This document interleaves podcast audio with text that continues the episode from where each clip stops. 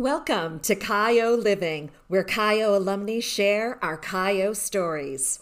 The purpose of CHIO Living is to share how Chi Omega has continued to enrich our lives even decades following our undergrad commencements. CHIO Living is not connected to the national organization of Chi Omega in any way, and all of the thoughts and opinions are my own and that of the sisters that I am chatting with. So, welcome, sisters. I am Paula Axford, and I am so glad that you joined me. CHIO Living is a podcast for CHIOs by CHIOs. I will be visiting with sisters from all over, talking about what led them to Chi Omega and how our beloved sisterhood has continued to enrich their lives over the years. I am very excited to welcome today's guest on CHIO Living, Marvi Ann Alaimo. Marvi Ann, originally from Chicago, is a long term Floridian who attended the University of Florida and was initiated in our Eta Delta chapter.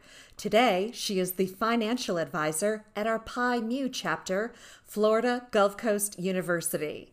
The experience of sisterhood is very different today, especially during the COVID 19 quarantine.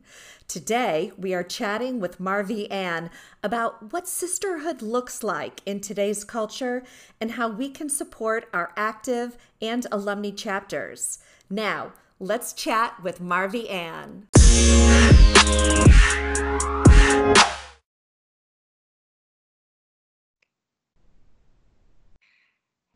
And here she is, sisters. Welcome, Sister Marvi Ann Alaimo. Marvi Ann is an initiate of Eta Delta at the University of Florida, and she got her undergrad bachelor in economics, minor in sociology. She might correct me on that in a minute. She also received her Juris Doctorate from the University of Florida, so she is a double gator, and received her Master of Law in Estate Planning from the University of Miami. Currently, she serves as our financial advisor at the Pi Mu chapter at Florida Gulf Coast University.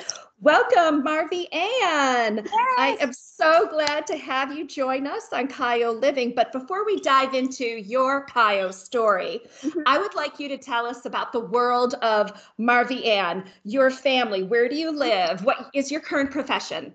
So um, I'm an attorney, an estate planning attorney in Naples, Florida. I've been living here a little over uh, 20 years now, which is dating myself, of course. Um, uh, I live here with my husband, who was a professional golfer and a gator golfer on top of that, which is fabulous.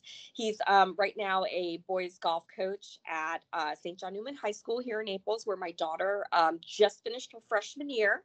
She's excited to be a sophomore next year. Um, I also have uh, a son who is 20 years old. He um, finished high school last year uh, here in Naples, and um, he is uh, mildly autistic, so staying at home this year. Um, thankfully, because of COVID, we didn't have to worry about his his college plans. Um, but uh, he is an avid lover of all things ornithology and paleontology, and um, is in the process right now, as he's always saying, of trying to put together his own uh, YouTube series about oh. birds and dinosaurs. So very, very exciting. yeah. Yeah, and do you have any fur babies?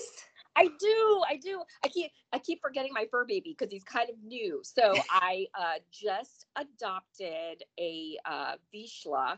Um, his name is Liam. Liam James. Oh, so much. He just turned um, nine months old on July fifth. Um, he's the absolute love of my life. I love this dog. And you know, the funny thing is, I'm such a dog person, but I never got to own a dog growing up because my mother uh, was allergic to pets.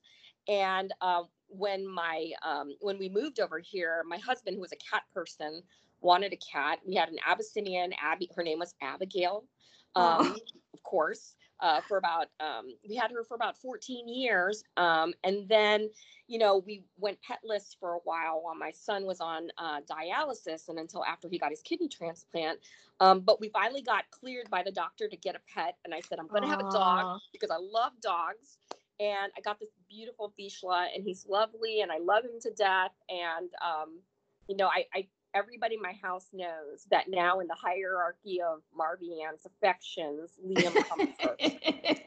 okay. Yeah. All right. Well, I will consult with Liam on all important things with Marvy Ann. And um, you mentioned, you said something like when we came here or something like that. So tell us about where you grew up. So I actually am originally from Chicago. Um, I still tell everybody that Chicago is my hometown. Um, I moved from there when I was about nine or 10 years old, but my father did not ask my permission. So, as far as I'm concerned, I'm still a Chicagoan at heart. um, I, uh, when we moved, we actually um, relocated to the east coast of Florida. So, I grew up in um, a small little town called Port St. Lucie between mm-hmm. Vero Beach and uh, West Palm Beach. Um, so um, anybody from New York who knows the New York Mets knows that it's the summer home of the Mets. Um, so that's where I grew up. I went to uh, grade school there, high school, and then eventually, after I left uh, for college and law school, um, I settled instead on the West Coast. So I'm a re- I'm a reformed East Coaster or reformed West Coaster, whatever you call it. okay, so how did you? I mean, Florida is full of great colleges and universities. How did you wind up at the University of Florida? You know, it's it's interesting. Um, I applied to several different colleges, and to be honest, my first choice school was actually the University of Miami. Um, this is a funny story. My um, I, I, applied there. I was a big Cane. I had Canes posters all over my wall. Um, it was, you know, back in the day when I think uh, Vinny Testaverde was still playing for the Canes, and so I was, uh, you know, dead set on on going to Miami. And I think partly because you know being from Chicago, I was really missing big city. Yeah. Um. So I, I got a scholarship there. It was three quarter scholarship. I was so excited to go. Um. But my my father sat me down one day and said, you know, Marvy Ann, he's a big believer in not having any school debt because where he came from in the Philippines, you know, student loans are not really a thing. And he said, we could do one of two things. You could go to the University of Miami and I can pay the one quarter of tuition that you don't have a scholarship for. Um, and just remember, if we do that, when you come home, um, on the weekends and after you've graduated from college, um, just be sure to drive through the McDonald's drive through and wave hi to your sisters because that's what they will be doing. You know, uh-huh. because you will have spent all of my savings on your college education. Mm. Um, Dad, wow. way of guilting me and saying, right. You know, I'm not going to get take out loans for you. I'm going to pay for your schooling. So, and your um, sisters um, are going to work. yeah, he, he said, you know, that that's what your sisters are going to be doing. And so, I have two younger sisters, and um, so after that guilt, I actually wound up getting acceptances to uh, both uh, University of Florida and Florida State, um, and um, full rides to both. And, awesome. Uh, in fact, I was even making a little money after all of my other grants and scholarships. Wow. So I decided, um, you know, be, for me, between Florida and Florida State, there was no choice. I was definitely going to Florida. It's a flagship university of the state. Um, so I, I, decided to go there. And honestly, it was probably the best choice ever. And as you read in my bio, I actually did wind up going back to University of Miami for my master's. So I feel like yes. You know, yeah. Now, how about um, your your Greek background? Are you a legacy? Did you know anything about fraternities and sororities when you went off to college? I knew nothing. I knew nothing. So, uh, you know, I think I, I mentioned a little bit my um, that my father went to college in the Philippines, as did my mm-hmm. mother, and you know, they're immigrants to this country, and so for them, this whole idea of Greek system was um, non-existent you know they didn't really understand what it was about and when i started school i didn't have anyone in my family none of my parents friends um, none of the people that i knew i had gone through um, the greek system so i really learned it um, while i was there yeah. and um, honestly, I actually didn't go through Rush, um, if we can still call it that. so, I was just about to ask you yeah. about your recruitment experience. So tell us about that. I did not go through until I was a junior, um, primarily because I was very involved in my first two years of school in all kinds of student leadership activities. I uh, was uh, on a the academic committee for student government, um, any type of uh, a leadership um, organization. You know, I, I, generally tried to join that. I was on the student conduct committee uh, for a number of years, and so uh, during my um, my time in all of these different student leadership groups, I had gotten to know other folks who were part of the Greek community, many of whom were Chi Omegas, and um, a friend of mine one year decided that she was going to go through and i said you know what? I'm going to go through too. She ultimately wound up dropping from rush but i kept going through and i think because i'd known so many chi omegas already from you know just things outside of chi omega when i you know got to the house and went through rush there it was a very good fit. You know i knew everybody already and they knew me and so you know it was it was kind of a, a given that that's okay. where I would go. And I know they tell you not to suicide, but I totally did. I made all the way down the car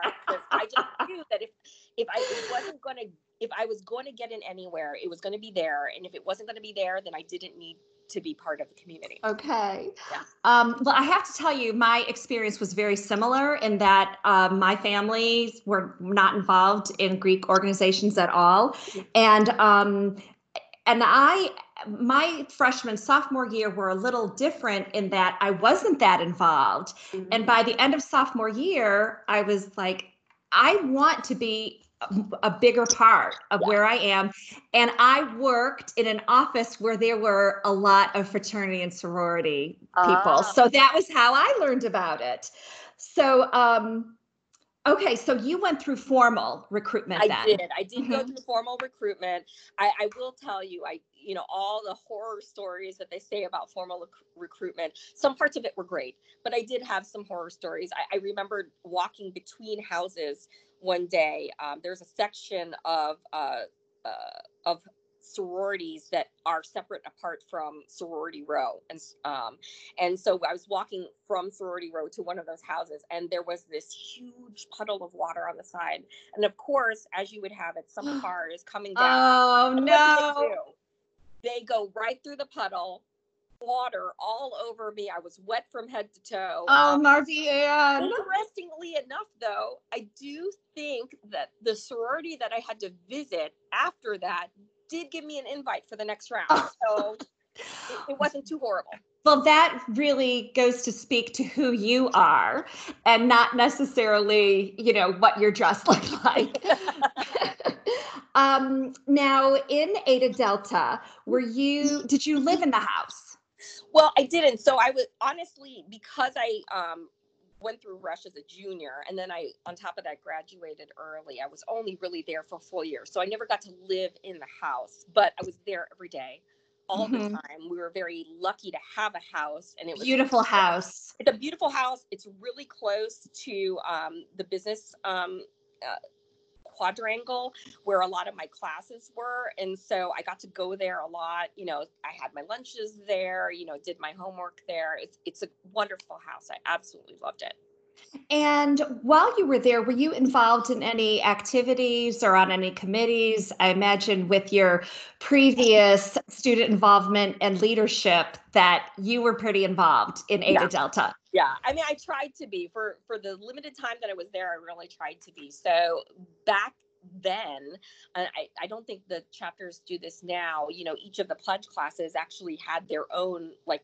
executive board if you will we had yes. a class, class president um, who actually incidentally now is married to the former um, uh, commissioner of agriculture here in our state. Oh. But, um, I um, I was our pledge class secretary.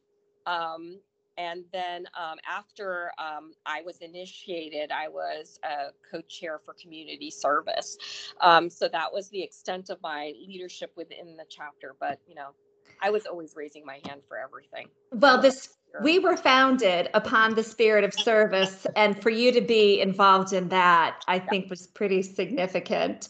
Um, okay, looking back, was there a certain sister or a certain experience or memory from your chapter that made a lasting impression on you?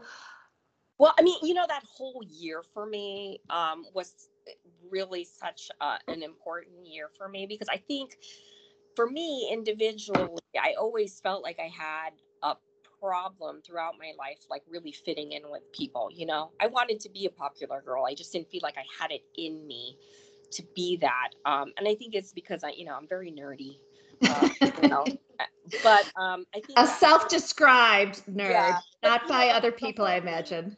The whole that whole year was a great year for me. It was a good transitional year because really, you know, being part of that and feeling accepted you know was was such a wonderful thing. And i i remember so many of my pledge sisters i have one danny barrison who lives in um, orlando now that i was particularly close to and thankfully i'm still um, friends with. Um, so she's probably one of the pledge sisters i was i was most close to. You know other people ask me like who it, I, I remember there was this um, there was this one um, woman we had in the chapter her last name is is escaping me right now. Her first name is laura. Um, and i think if you ask our common friend marcy klein she'll tell you exactly who it is. She was the most senior woman in the house. Um, i think because when i went through she was a senior and she might have actually even been like in graduate school at the time. Um, okay. she was the one that it was kind of like I, I don't want to say she was like the house mom, but she was the one who, you know, really told you when you were doing something you weren't supposed to, and you listened to Laura. You know, um, the other person that I think um, really um, was very uh, much of a uh, kind of a, a, leadership figure for me was RGH at the time, um, Tiffany Provence, who is actually now an attorney in South Carolina, who I uh, connect with every once in a while. Um, you know, she was someone who I felt like at you know our young age in the 20s, she really did a good job of commanding the chapter as a president. Um, you know, you could really see the leadership there. She actually went on to become a probate judge, and I, you know, wow, I, it it was something that I wasn't surprised about because she was definitely somebody yeah. who was confident, authoritative. Um, so those are some of the people that like to this day, I like I really remember them. You know, as if I if I close my eyes, I can still see what Tiffany was wearing on bid day. Wow, that that really does say something about her presence. And you know, I'm really glad that you mentioned like the kind of leadership because if we really think about it, leading these organizations in, you know, whatever executive board or committee chair, it is a big responsibility. Yeah. And I think that sometimes we take it for granted. Um, but I think it is a lot for these young women. Now, um, so you graduated early. I'm kind of not surprised. I did. Not, and, I graduated in 93. Yeah. And um, after graduation, tell us about your involvement as Chi Omega as an alum. So, you know, it was many years before I became involved. You know, I wanted to um, do something afterwards but i just didn't know how to connect you know and then law school and um you know masters uh, marriage and children children took me away from it um I, you know, when I first started reconnecting, it was because um, Florida Gulf Coast University had opened down the road. Um, and they were starting a Greek system there at the time. I think they already had the Tri and the Zetas there. And I guess Chi Omega was asked to be um, the third sorority on the campus. And so um, one of our sisters in the Sarasota area, who's very involved with our regional um, volunteer efforts, she sent an invitation to all the women down here in Florida to get together for an alumni event. And so I that was the first time I'd ever gone to basically like an Eleusinian the mm-hmm. fall Eleusinian, which was kind of different. Um, uh, luncheon with a lot of women, most of whom were not my age. I was by far probably one of the youngest, um, you know, this being Naples. But um, that was kind of the first time I, I really enjoyed it. Um, and then after then, got another invitation from Kim. Kim Cornetet is the person I'm speaking of, who said, "Listen, you know, we'd like to get some women together to talk about, you know, our possible colonization at Florida Gulf Coast University. We just want to get some opinions from our area alumni because I." I think they wanted to make sure that the alumni locally would would support it. Absolutely, so, we need that. I, I went to that meeting at the time, and at the time, in as part of my law career, I was already doing some uh, charitable legal work for the FGCU Foundation. So it sort of was a very nice fit for me to become involved in um, the life of the university, not just from my professional standpoint, but also from my um, from this Chi Omega standpoint. And so, as they kept having all these meetings with the university about colonization, we continued to get those invitations. And I think because I was constantly showing up and was probably one of the few people who was constantly showing up, um, I was asked to be part of the advisory board, and that was more than 10 years ago, I think. And I'm still on it today. I've been financial advisor this whole time. For 10 years? More than that. I think more than 10 years. Closer like to 11 or 12 years now. Wow. Like the whole time. Well, again, another very important role. Um, and I think you may remember me telling you that unbeknownst to each other, I was actually at that installation. Yes. So isn't that crazy? And how long ago was that? 20, well, maybe 15 it's about probably 12 years ago. Okay 12 years ago. because they just celebrated their 10th anniversary about uh, a year and a half two years okay. So yeah it was about 12 years ago and um, it was a lot of fun you know it was lovely in you know because they didn't have a house they did it in the student ballroom yes. i remember you know trying to run out to find all white which was very difficult to do and then um, bringing my dress to the dry cleaners and realizing on the morning of installation that i had not picked it up oh Oh no! Like, I had to cobble an outfit together. It was crazy, but it was a lot of fun. It was beautiful. Now, with each of my guests, I like to highlight a particular issue. Um, and at this time, we're really living in an unprecedented era, a lot of uncertainty with the quarantine as a result of COVID 19. I wanted to ask um, how has the quarantine impacted the chapter? Well, you know, quarantine is difficult because so much of sisterhood you know, requires, you know, us being together and communicating right. with one another, spending time with each other. You know, it's hard to get to know somebody without interacting with them. And obviously, you know, with quarantine and with schools being shut down, you know, there isn't that opportunity to have those activities. So we're trying to find, you know, new and different ways for the women to connect. I mean, thankfully, you know, here in Florida, the quarantine for them really didn't start until after their uh, spring break had ended. Okay. And there was only so many you know weeks between the end of spring break and the end of the school semester so you know it, thankfully they had part of the semester that they were able to have activities, but obviously, you know, their white carnation formal got canceled. Oh. Some of their other senior activities, senior send off, um, yeah, canceled. Um, you know, do we having chapter you know virtually was was really difficult especially you know trying to do something like that via zoom um you know, I think National really did try to support them and give them, you know, tips and ways to continue to facilitate um, programming in the virtual environment. But, you know, it, it had its challenges. And I, you know, thankfully, though, I do think a lot of the women, you know, they're all feeling the same thing about quarantine. They're feeling isolated, they're feeling lonely, um, you know, they're feeling bored.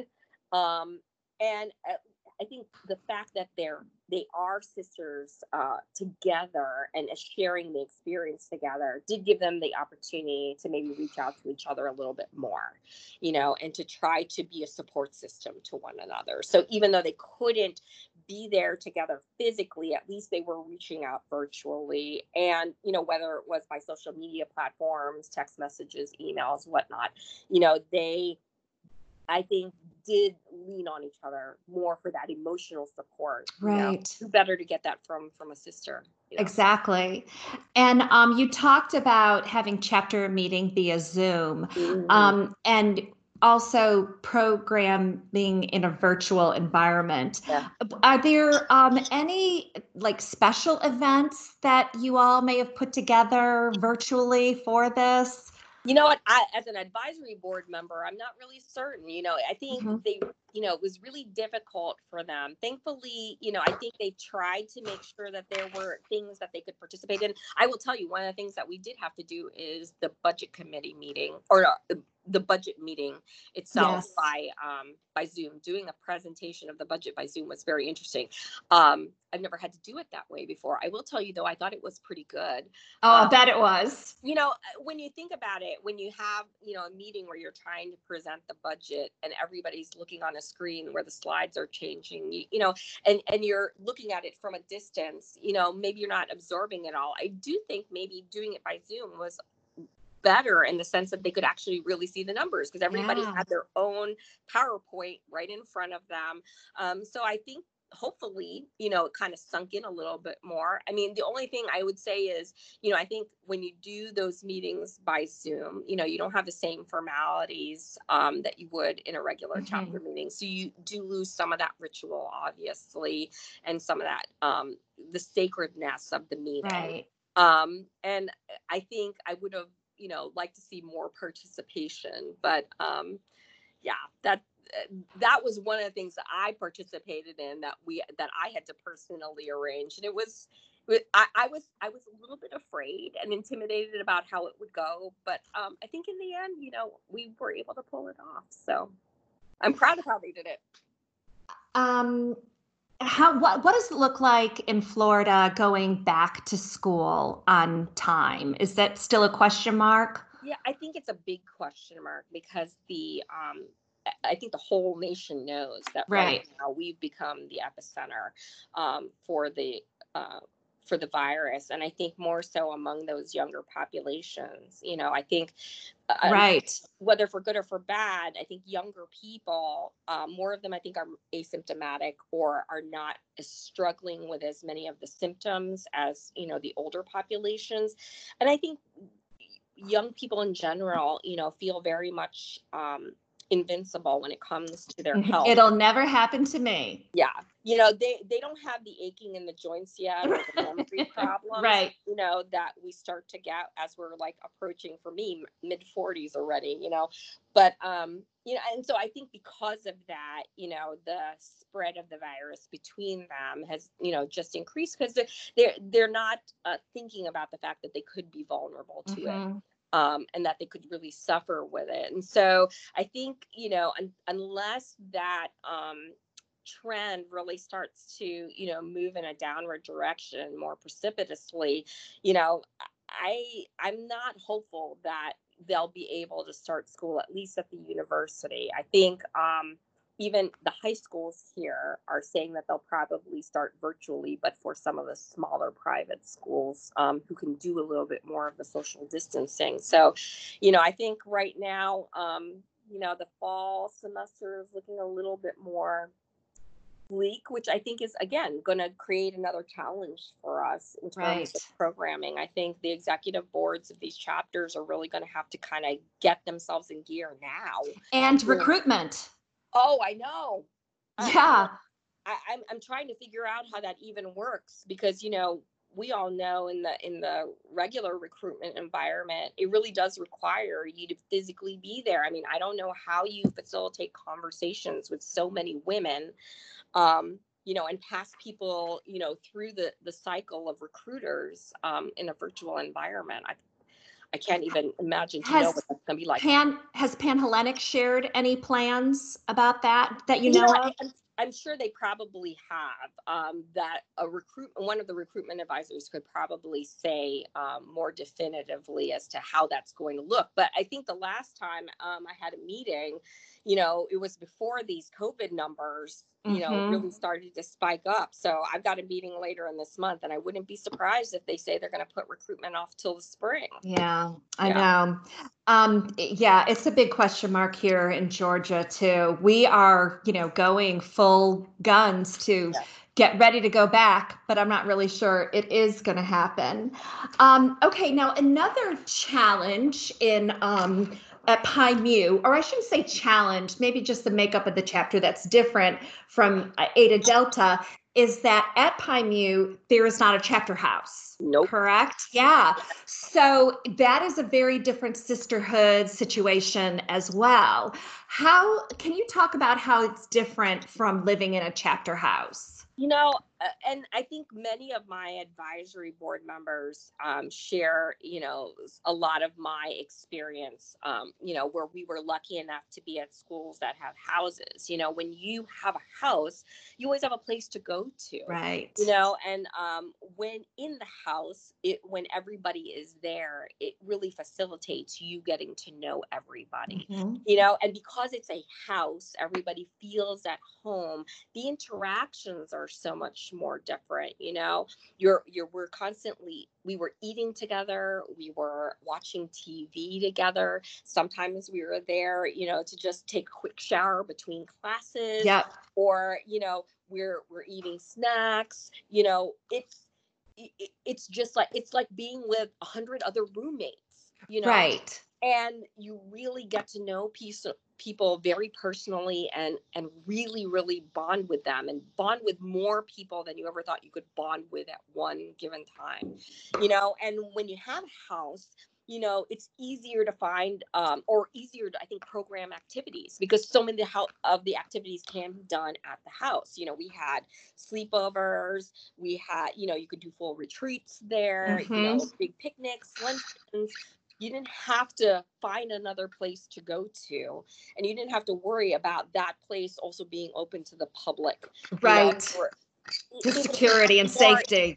Yeah it was much more safe and intimate environment you know? And i think you know the challenge that we have with a chapter that doesn't have the house is trying to find a way to create that same you know intimacy uh, to create that same safe space where everybody mm-hmm. can go and so that they can all meet and know one another as a full group you know without a house then you're relying on the women to seek each other out and relying on them to find a place to do it and they're they're they're able to do it but in smaller pockets right so maybe you have smaller pledge classes getting together or big little you know groups getting together, but it's much harder to get the entire um, sorority together. Um, Do um, sisters tend to room together in dorms?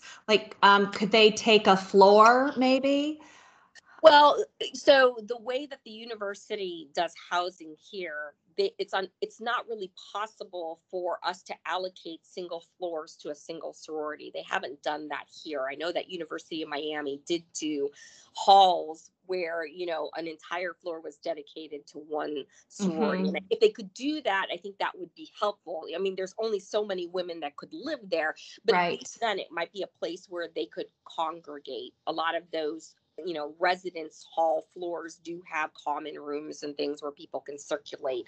Um, many of the women do wind up becoming roommates with each other. So mm-hmm. they'll rent apartments together or live together on campus. Um, you know, some of them will rent houses to, with each other, which is great. It's good that they're trying to find ways um, to be together. But again, what it does is create small pockets right within the sorority, and so it's it's really difficult. You know, we're trying to always do programming that involves everybody.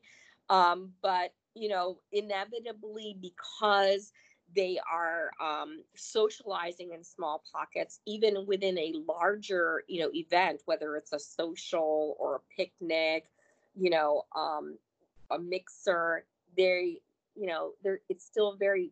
I don't want to call it cliquish, but there are definitely still pockets there. Yeah, it's hard, you know, to create that um, environment where you know you know every sister and all their you know every sister's name mm-hmm. what year they they are where they're from um you know when i went through you know that was really important you know you right. knowing everybody in the house and mm-hmm. being able to um you know see them anywhere on campus and recognize them immediately as your sister um, was really important i think it's it's difficult to do with without the house um, and you got to kind of keep trying to find ways to kind of make them socialize with the sisters that they don't have in their small friend group. Right. You know, I'm thinking when we get back on campus that maybe um, like a day of the week could be picked, like let's say Monday, um, where we say, you might already do this, but we're all going to wear our letters on Monday and, and we're going to have chapter dinner together at whatever dining hall.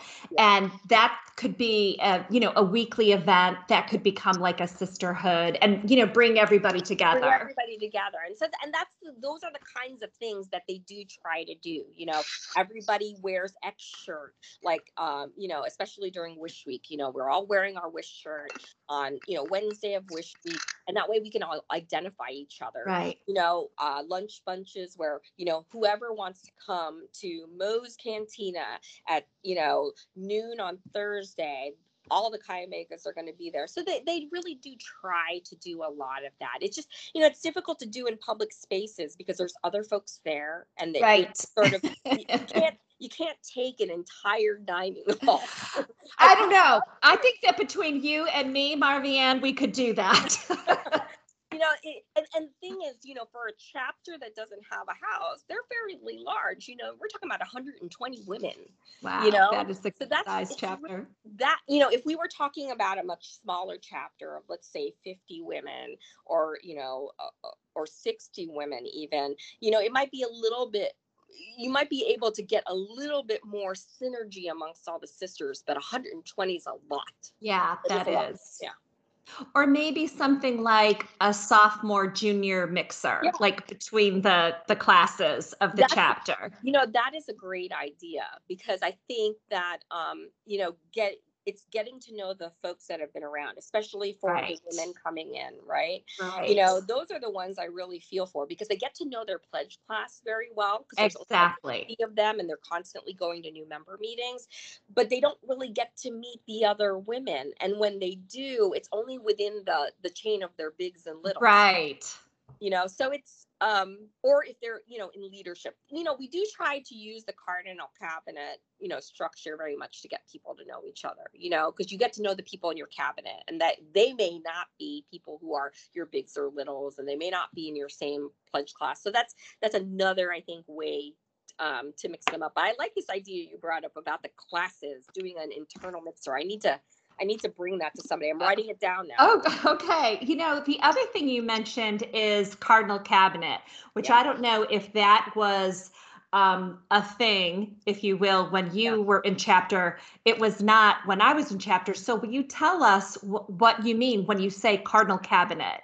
So, um, you know, we have our six purposes and we have a number of, you know, initiatives within uh, Chi Omega uh, that are meant to fulfill the six purposes. So we've got community service, uh, campus activities, we have uh, philanthropy, obviously, um, you know, all of those different committees, the social sisterhood chairs, the the leaders of those committees comprise what we call our cardinal cabinet. And so the cardinal cabinet directors the social you know the social yes. chair the sisterhood chair the you know philanthropy chair the historian you know all the executive board you know is, is one um, set of leaders. And then this cardinal cabinet where all of these uh, chairs is the second um, the second aspect of leadership. Very cool um, now, talking about, well, I want to talk about two, this in two ways. One, what can alums do to support our chapters during school when we are not on campus, like during a quarantine? What could alums in an area do to support you know what? the chapter? I, I think that, you know, reaching out to the chapter and um, finding ways to connect with women, I think it's very helpful. Especially, okay, so I, what I'll say is, you know, for women who are seniors in particular, you know, they are looking to eventually move out into the into the world. They're looking to move out into a job market. They're looking to move out into a social environment where they're going to be separate and apart from their sisters and separate and apart from their parents. You know, I think alumni being proactive to say, hey, we want to be a support network to you, you know, during this time, you know, being a mentor,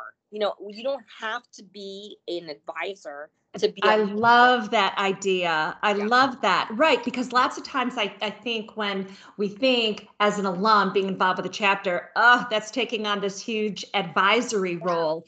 But it could be something like we could match up an alum with a senior for a mentorship. Kind of like a big little relationship. Yeah. Without being the big and the little, you know? And right. I think there's a lot of alumni women who miss and love that big little absolutely you know our littles are are grown and they're their own people they don't need our advice anymore but you know there's a lot of newer people who are coming you know who are coming up that really could benefit i think from the wisdom of you know the things that we learned as as we graduated and moved up and you know frankly i think just like with any fraternal organization you know really harvesting that Chi Omega network benefits so many. I know many professional women who feel like they were able to utilize their contacts within Chi Omega to, you know, uh, find jobs, to find referrals, to get clients, to, you know, find additional education, you know, maybe relocate uh, to another home. I think mm-hmm. having that mentor relationship starts that process of networking and makes the senior or that it, you know, that upcoming collegiate say, you know what, I shouldn't be afraid to reach out to these other Chi right. women who don't know me yet, because there is a credibility in, in being Chi Omega and they're going to want to help mm-hmm. me. So I think that's one thing that we could really do. And it does I, I think that's a great idea. I think it can be just women throughout the college experience, especially right. the women who like us did not come from families where they were legacies, you know, right. women who are, are new to the experience and maybe need help explaining to their parents why being part of a Greek organization is important because I know for me, my I remember my dad saying, "Why am I paying fifteen hundred dollars for this?" and if I had known somebody who could say, "Listen, could you talk to my dad and explain to him all the benefits you got of being part of this organization?" I'm sure that the check would have been much more forthcoming. So I think that's another thing that we could do is really offer. I think that's brilliant. These parents who who don't have a background. Right. Um, now, let's talk about when we are back on campus. Um, so, we were talking about during quarantine mm-hmm. and being back on campus. How can we, as alums, support the actives um, when you know when they don't have a chapter house? Is there something that we could be doing? Well, I think we could uh, just in general be um, more active in in being present there with them. You know, I think the women really crave, you know, knowledge and they crave um, personal contact.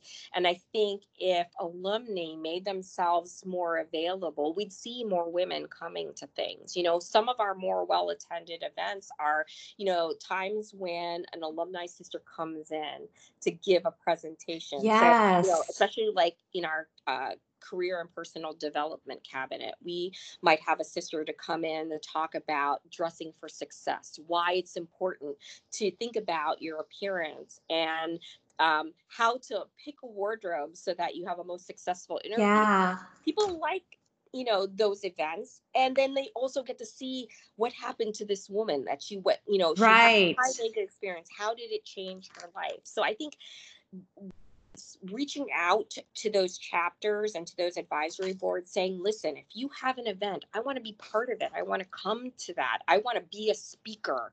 You know, um, I think that will help um, support and show the women why it's so important to maybe even get to know each other because we have so many stories of you know being connected to our pledge sisters you know I, I have many friends who can say, you know, when they were when they were at their wedding, every you know all of the women there were their sisters. You know, mm-hmm. uh, I love watching the videos of you know alumni women who are getting married and they're all singing shades to yes, yes. Um, that's one of my favorite things. You know, and I I think if we can talk about how important it was to really connect with not just our pledge sisters, but also the sister ahead of us. I was talking about, you know, Tiffany Provence, who was the GH of our chapter. Um, you know, Facebook thankfully got us reconnected. And, you know, I had a client that needed some work done in South Carolina. She's in South Carolina. I could reach out to her. Perfect. Because I knew her. Yes. Because I knew her. And I knew that when I reached out to her, she wouldn't say, Marvy, who?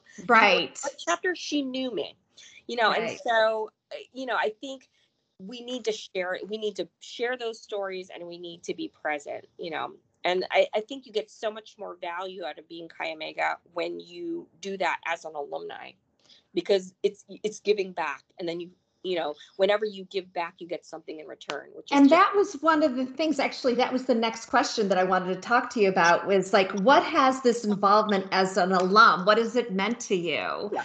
You know, why are we still in it? I love it. I love it. I mean, I one, I love, you know, helping other people along. I think it, you know, warms my soul, makes me feel good when I can help somebody accomplish something. I think too, you know, I have gone through trials and tribulations in my life and, you know, what benefit is it if I, you know, keep those to myself? You know, why not share that with somebody else? I think it's cathartic for me one. And then I can get somebody to maybe do something different and avoid those mistakes that I made. You know, I think that that I very much love. Um, I think also, you know, it makes me young, to be honest. Yeah. Um, you know, being around these 20 year old women, when they enjoy calling me or talking to me, when they talk to me like I'm a person and not their mom. So I love that. I love it because now I feel like, you know, even as a 47 year old, I can still fit in with Right. them. You're not Mrs. Alimo to them. No, I'm not. Right. You You know, are and- and that's Marvy Ann. great. And they and they can see me for the professional woman that I am, for the alumni sister that I am, and you know, um, it, it just makes me feel like I'm still I'm still needed. I'm still connected. You know, in my head, I'm still 20 years old. Um, Right. That the youth, the the youthfulness that you get from being around them, I think is is really a big plus. It keeps you Mhm. young, you know. Um, and I think there's too many people who really need that. They, you know, they need to feel needed. Right, absolutely. And especially like in my situation, as my children moved out of the house and I'm single, you know, that needing to be needed Yeah. can really be met within Chi Omega. Yeah.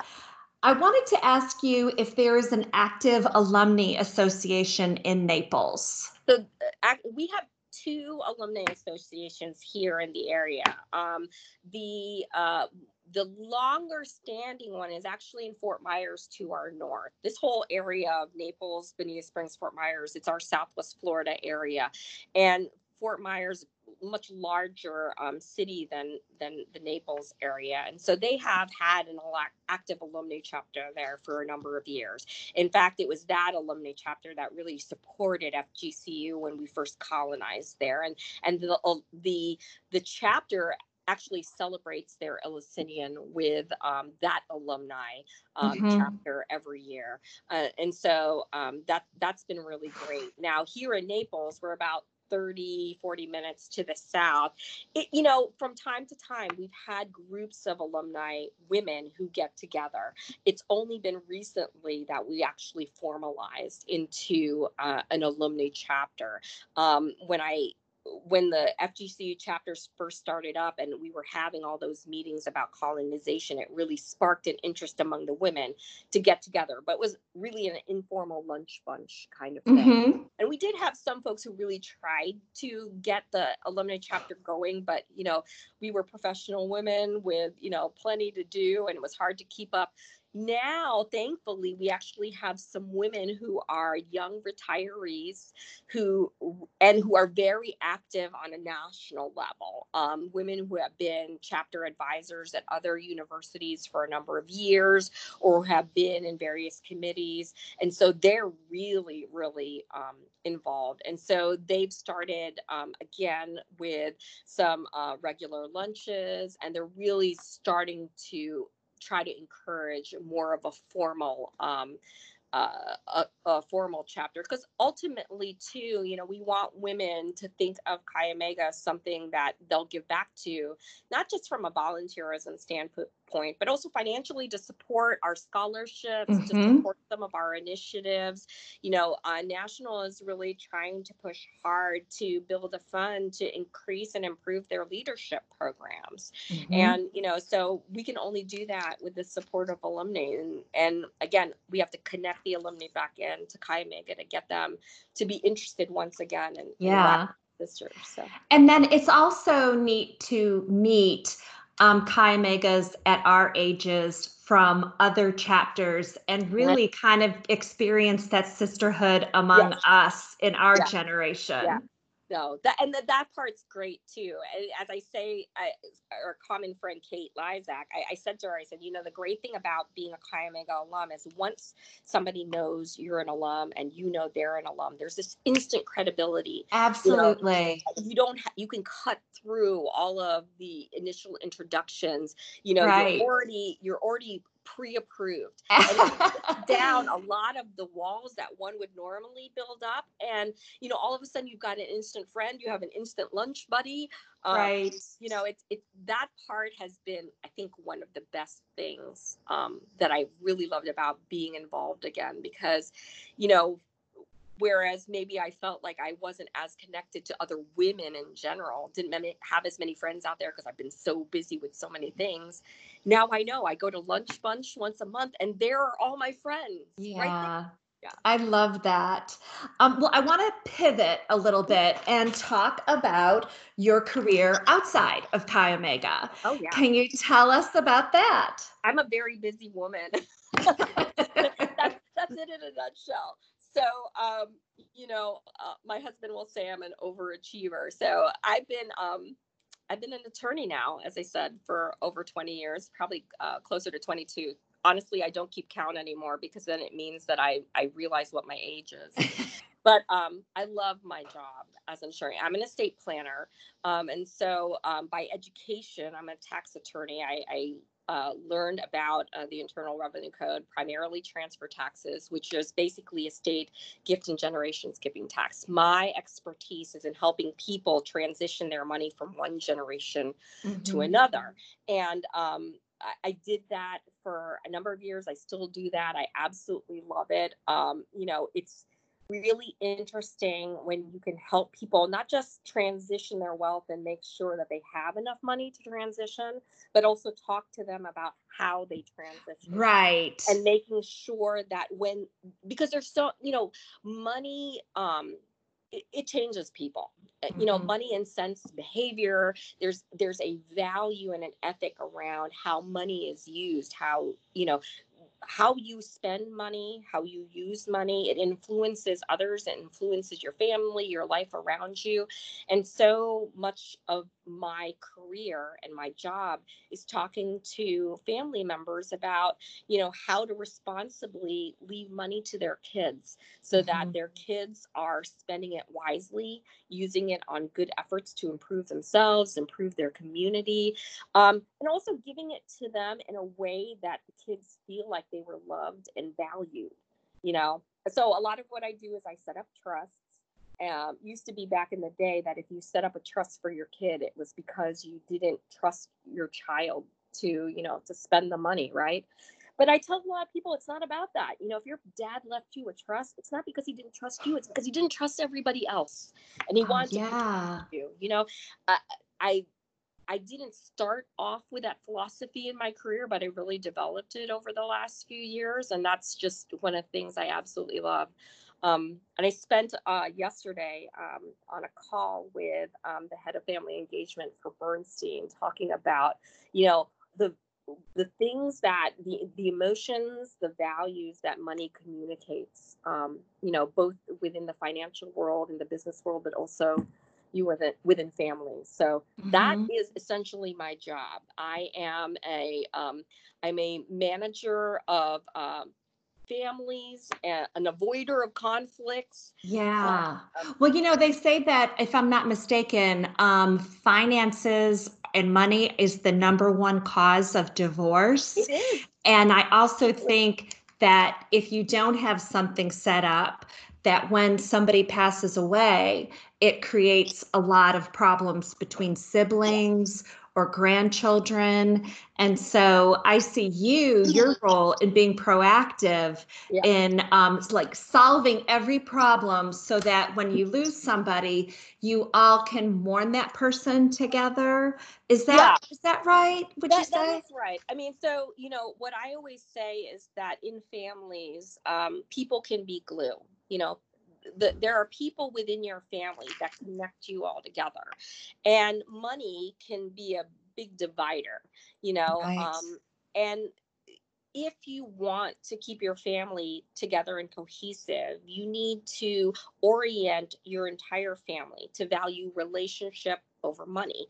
Um, before you can do that, though, you have to really analyze the people in your family. One, you got to identify who that glue is. You know, who is the one Right. that's holding you together? Why are they holding it together? Is it because they have an iron fist, or is it because they, you know, have a tender, tactful way? Um, trying to figure out how that glue can be replaced when that person is gone, and then also analyzing each member of the family, identifying what their strengths and their weaknesses are, and trying to pair up people so that one person's strength offsets somebody else's weakness.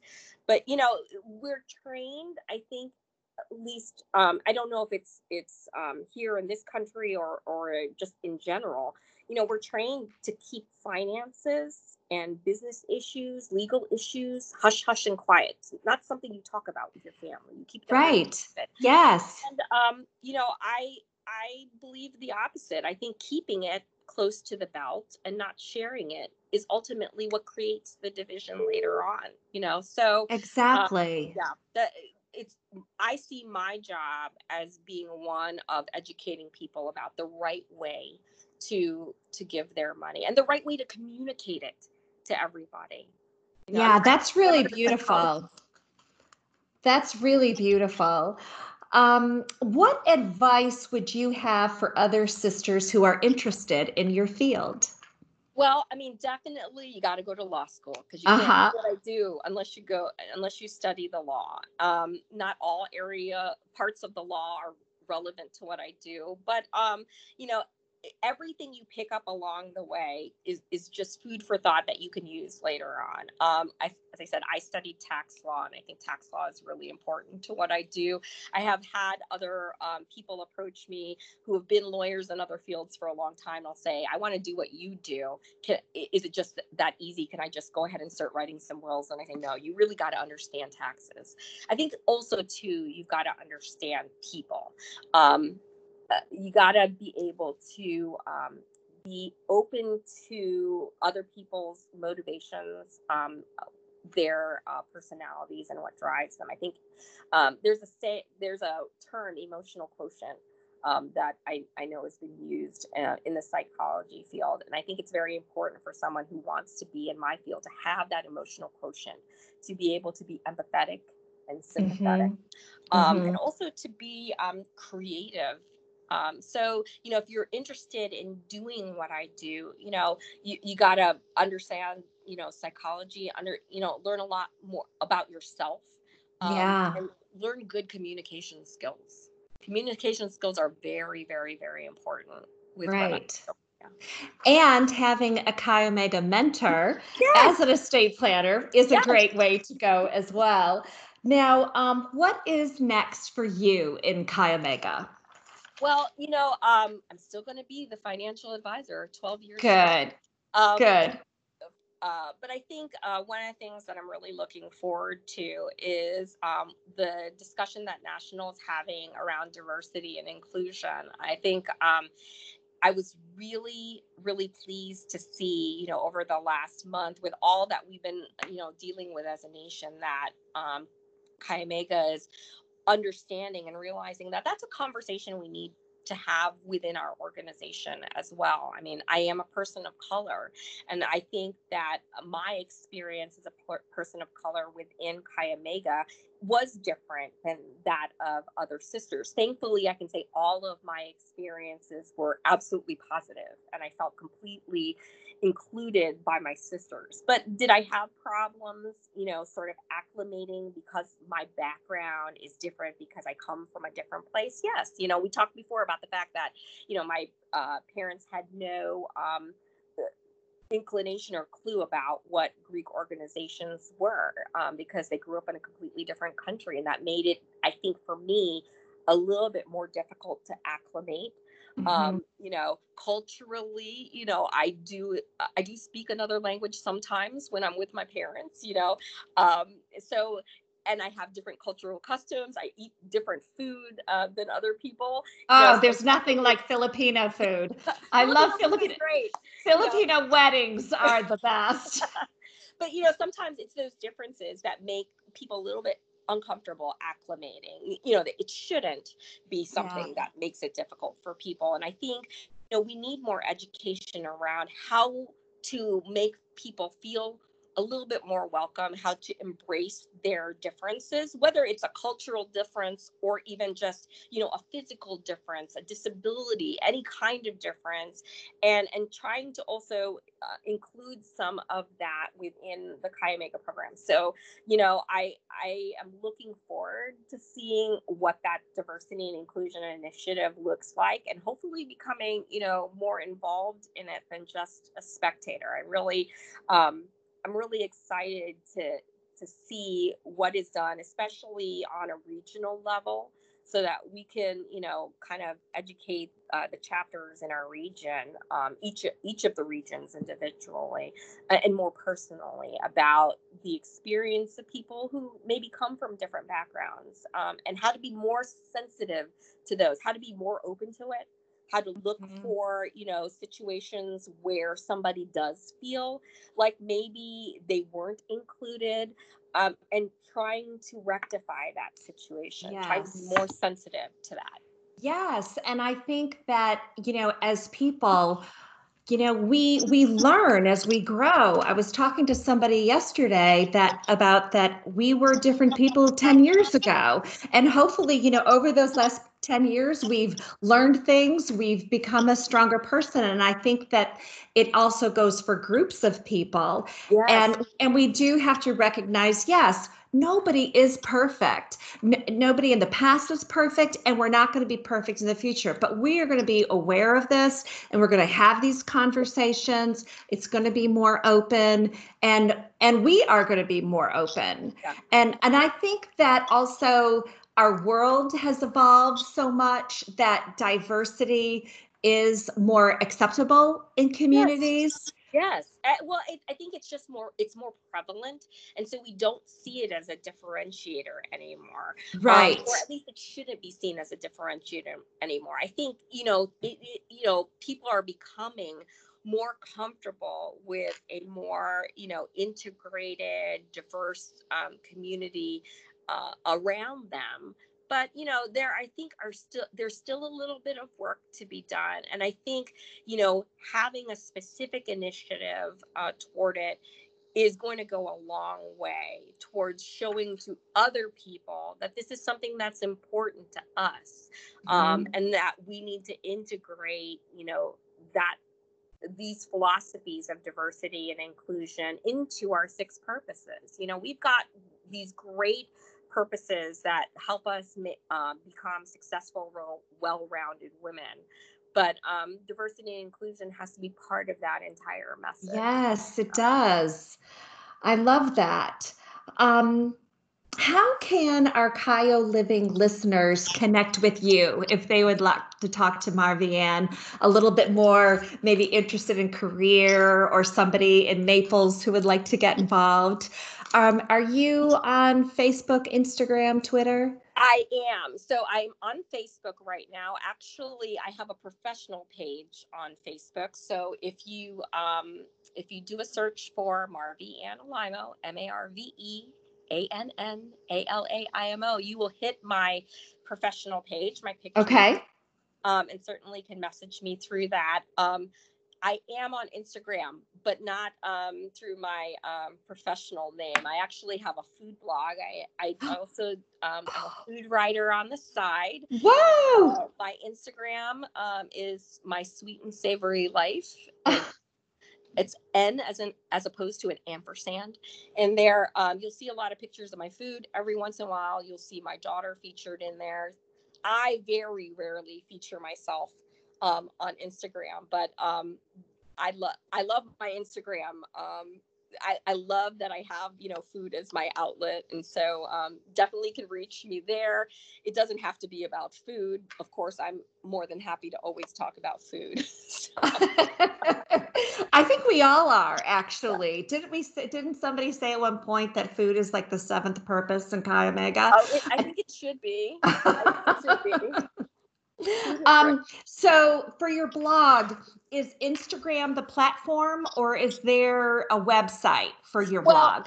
so i used to i used to write more frequently especially when i was writing a column for one of our local papers here so i i do have a page on blogspot but to be honest i don't post on there anymore now i'm i'm primarily on instagram and facebook so my instagram okay. Feed feeds to facebook and i pretty much just post um, the photos of the food i used to write reviews um, i stopped doing that a long while ago because i realized that everybody's taste in food is different. And um, what I think is really good to my palate may not be good for others, um, especially when we're talking about ethnic foods, because right. some things are, you know, spice. Not everybody loves spice. Mm-hmm. Um, you know, so I stopped writing reviews. Um, and I and really to be fair to a lot of the vendors and the establishments because you know a, a, review can make or break you and I don't need to be the person that's making or breaking anybody. So what I did start writing some um, biography chef well chef bios. Um, so i've covered some of the local chefs in the area.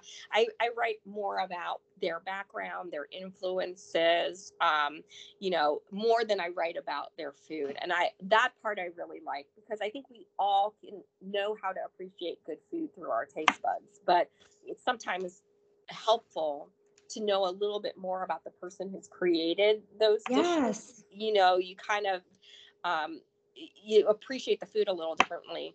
So, you know, I have an I have an Indian um, chef here in town that has an Indian restaurant that I wrote a um, I wrote a biography on. And when I go to his restaurant, and he reminds, you know, I'm always reminded when I drink a chai tea about him telling me a story of when he was a kid. You know, his first experiences with cooking were, you know, helping his mother make the chai. Um, and so mm-hmm. it, it, just it's a different sensation, a different feeling when you appreciate food, knowing that as the background. Very cool. Um, as uh, we bring things to a close, you know, I always like to ask our guests, what is your favorite line from the symphony? I think I know yours, but I'd like you to share it with our CHIO listeners. So, for years, ever since I was collegiate, my um, my favorite line in the symphony is um, "Womanly always, discouraged never." Um, I've used that as sort of my mantra. Mm-hmm. Um, I always remember that no matter what, if I carry myself um, as a woman and I'm always womanly in how I present myself, that um, other people will respect me because I, you know, I'm I'm confident and I'm respectful. Um, and discourage never, I think that part is also, you know, really important. Um, you can't be successful in life if you let every, um, you know, any every dip in the road um, be an obstacle for you. I mean, I think it's really there's so many great things in the symphony, so many, you know, choosing wisely Right. But um, yeah. But I've always lived by um, womanly always, discouraged never. I love that. Well, Marveann, I cannot thank you enough for being a guest here at CHIO Living. Today, I challenge you, in the words of some of our former SHs, to continue to hold high the torch of Chi Omega. And may our beloved sisterhood continue to bless you for all of your days to come. Yay. Thank you so much. Thank you. This was so much fun. We'll do it again. I'd like to have you back. Yes, yes. Okay. God bless.